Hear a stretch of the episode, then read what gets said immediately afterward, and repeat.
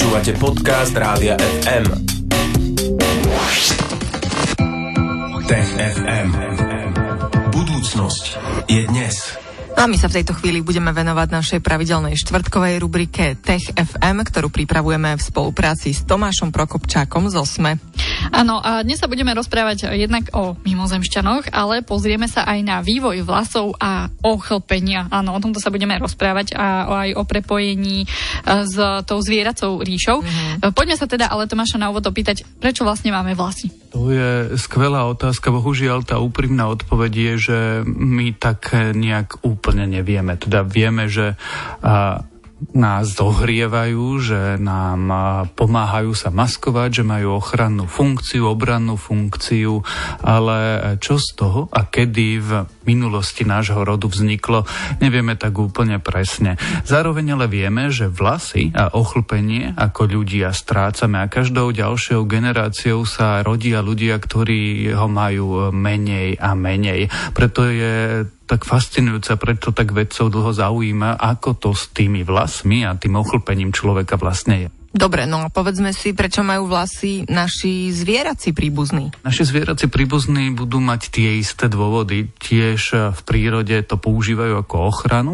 či už pred teplom alebo pred zimou, ale aj na maskovanie. No a v niektorých prípadoch aj ako rozlišovací znak, pretože vďaka rôzne sfarbenému ochlpeniu sa dokážu lepšie v tej divočine, v tej prírode navzájom vidieť a potom spolu prípadne komunikovať. No a keď my chceme pochopiť, ako ľudia fungujú a ako to ochlpenie, ako sa vlasy u ľudí vyvinuli, tak je niekedy užitočné pozerať sa práve na našich zvieracích príbuzných, na nejaké primáty v tej divej prírode, kde môžeme sledovať, ako sa to postupne vyvíjalo v minulosti aj v súčasnosti. No a veci to aj sledovali a oni si vybrali konkrétne lemurov, lemury. Prečo skúmali tieto zvieratá? Práve lemúry sú na toto dobrým príkladom, pretože sú veľmi pestré a žijú na rôznych miestach našej planety.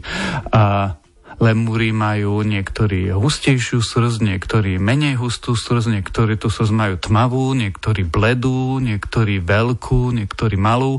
No a keď e, sa výskumníci rozhodovali, aký zvierací druh e, by bol dobrým modelovým príkladom na to zisťovanie, ako to je s tým ochlpením, tak sa vybrali práve za lemurmi a práve na rôznych miestach sveta. No a čo teraz teda vedci zistili, Tomáš? Vedci teraz zistili, že záleží od podmienok. Ono je to samozrejme logický predpoklad. Tušíme, že ľudia na rôznych miestach majú e, rôzne prispôsobenie, rovnako zvieratá na rôznych miestach majú e, rôzne prispôsobenie.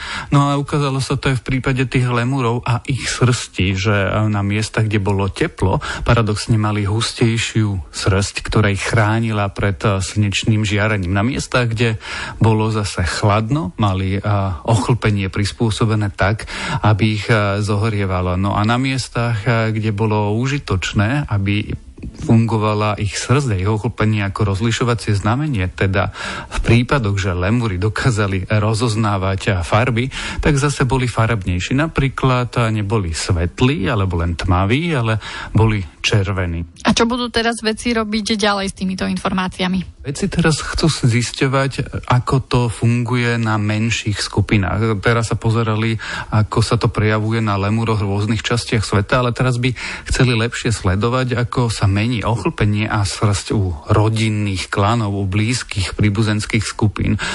Čím by mohli presnejšie, preciznejšie sledovať tú evolúciu ochlpenia a pozerať sa na ňu by akoby z prvej tej rady, akoby veľmi zblízka. No a na základe toho by radi dospeli k nejakým, povedzme, že základným poznatkom alebo všeobecným znalostiam, ktoré by potom samozrejme neplatili len na tie lemury, ale boli užitočné aj pre nás ľudí a mohli by nám dať odpoveď na tú otázku, s ktorou sme úplne začali. A to je, prečo vlastne máme vlasy, prečo máme chlpy, ako sa vyvinuli do dnešnej podoby a ako sa budú v budúcnosti vyvíjať ďalej. Toľko k vývoju vlasov a ochopenia a o malý moment v Tech FM aj téma, ako sa rozprávať s mimozemšťanmi. Zostaňte naladení. Tech FM. Pokračujeme vo štvrtkovej rubrike Tech FM, ktorú pre vás pravidelne vysielame tu v Rádiu FM a v Popo FM. Vždy takto vo štvrtky po 15. Tomáš Prokopčak spolu s nami e, spolupracuje na príprave. No a teraz sa budeme už rozprávať o avizovaných mimozemšťanoch. No a ako by sme sa teda s tými mimozemšťanmi mali prípadne rozprávať, aj to sa dozvieme. Najprv sa Tomáša ale opýtajme, že ako sme na tom s hľadaním mimozemšťanov. S hľadaním mimozemšťanov na tom dnes moc dobre nie sme. No už keď sa pozrieme okolo seba, tak eh, zatiaľ sme žiadnych nenašli.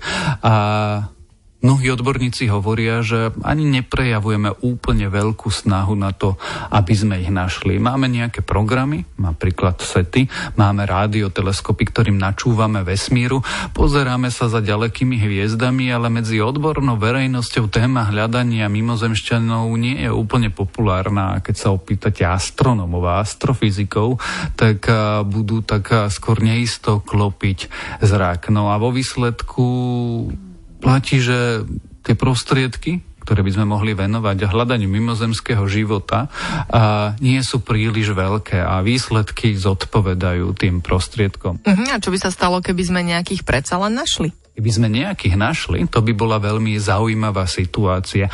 Ono by strašne záležalo, akých mimozemšťanov by sme našli. Či to je nejaké pozostatky baktérií, ktoré sa objavili na Marse, alebo by to bol nejaký komplikovanejší mnohobunkový život. Nepraviac o tom, keby sme narazili na mimozemšťanov, ktorí by boli inteligentní, civilizovaní, chceli by komunikovať Prípadne by tí mimozemšťania narazili na nás a to by zároveň znamenalo, že by boli technologicky vyspelejší. No a potom by sme narazili na tú ťažkú časť. A tá, tá a tá ťažká časť je, ako vlastne s týmito mimozemšťanmi komunikovať, pretože asi nebudeme predpokladať, že vedia po anglicky alebo po slovensky alebo nejakým nám blízkym jazykom a budeme musieť hľadať to, čo sme vlastne videli v mnohých filmoch. Nejaký spoločný základ, aby sme sa vôbec dokázali dorozumieť, ak eh, teda obe strany spolu komunikovať vôbec budú chcieť. No a hm, poďme sa teda na to pozrieť, ako by sme sa s tými mimozemšťanmi teda dorozumievali. My vlastne nevieme, ako by sme sa s nimi dorozumievali. Vo filmoch sme videli napríklad kreslenie obrázkov, púšťanie hudby, snaha dorozumieť sa na základe spoločných vecí a spoločné veci v tomto prípade sú pravdepodobne prírodné zákony. Čiže ak mimozemšťania dokážu komunikovať, nebude priletieť až niekde sem, tak asi ovládajú fyziku, ovládajú ovládajú chémiu. No a trochu fyziku a chémiu asi ovládame aj my, tak by sme sa mohli zhodnúť na nejakých pravidlách vychádzajúcich práve z pozorovania vesmíru. No ale otázka je, že čo potom, pretože Zvyšok je vec eh, tzv. konceptov a vtedy to začína byť naozaj zložité. No a čo by mohlo byť úplne najväčšou prekážkou? To prekážkou je, že by sme tie koncepty nemuseli mať spoločné. Mm, keď si zoberieme taký príklad, ako sa učia deti hovoriť, rozumieť a poznávať svet, vyzerá to, a teraz to veľmi zjednodušujem nejako takto. Ukazujeme im veci, oni potom chápu veci my medzi týmito vecami, vecami akoby ilustrujeme vzťahy a potom sa vlastne človek e, a naše deti učia tie vzťahy medzi tými jednotlivými objektami. Že keď mám stôl vedľa stoličky, tak to vedľa znamená nejaké priestorové e, umiestnenie. Keď je niečo väčšie ako niečo iné, tak chápeme konceptu porovnávania jednotlivých vecí. No a teraz je otázka, či by tí mimozemšťania, ten mimozemský život rozmýšľal takýmto spôsobom. Napríklad vo firme Arrival sme videli, že že sa učili cudzí jazyk tak, že uh, ukazovali na objekty, že ja, toto som ja, toto si ty, a toto je on, medzi nami je takýto vzťah a potom to, čo my voláme slovesa a, a zhodné prívlastky, rozvíjame ako keby tú štruktúru veci, tých slov, pojmov a vzťahov medzi nimi. Ale ak mimozemšťania rozmýšľajú úplne iným spôsobom, ak nemajú konceptuálne myslenie tohto typu, tak uh, potom máme veľký problém. A toto by mohla byť e, asi tá najväčšia prekážka pri dorozumievaní, že jednak by sme teda nedokázali vytvoriť nič ako spoločný jazyk, ale aj keby sme boli schopní sa zhodnúť na nejakých e, univerzálnych pravidlách, vychádzajúcich napríklad z fyziky, tak by sme ich nevedeli používať, pretože oni by nerozumeli vzťahom takým spôsobom, a teda vzťahom medzi vecami, ale aj medzi slovami, teda niečím, čím tie veci opisujeme, takým spôsobom, ako tomu rozumieme my ľudia. No aj niečo, čo by nám naopak mohlo pomôcť? Pomôcť by nám mohlo to spoločné. A Jednak predpokladajme, že ak by nás na nejakí mimozemšťania navštívili, tak sú technologicky vyspelejší ako my a ak by chceli s nami komunikovať, tak majú záujem. No a keďže vedia viac ako my a chcú, tak by nám a mohli pomôcť. No a druhá vec je, že by sme sa vrátili k tomu, čo už tu párkrát e, zaznelo, k tým prírodným zákonom. Možno e, nerozumieme rovnako slovám, nechápeme rovnako veci, nemáme rovnaké koncepty, nemáme rovnaké myslenie, ale jednoducho vodík je vodík a hélium je hélium. A všeobecná teória relativity, alebo teda matematika, za ňou je matematika.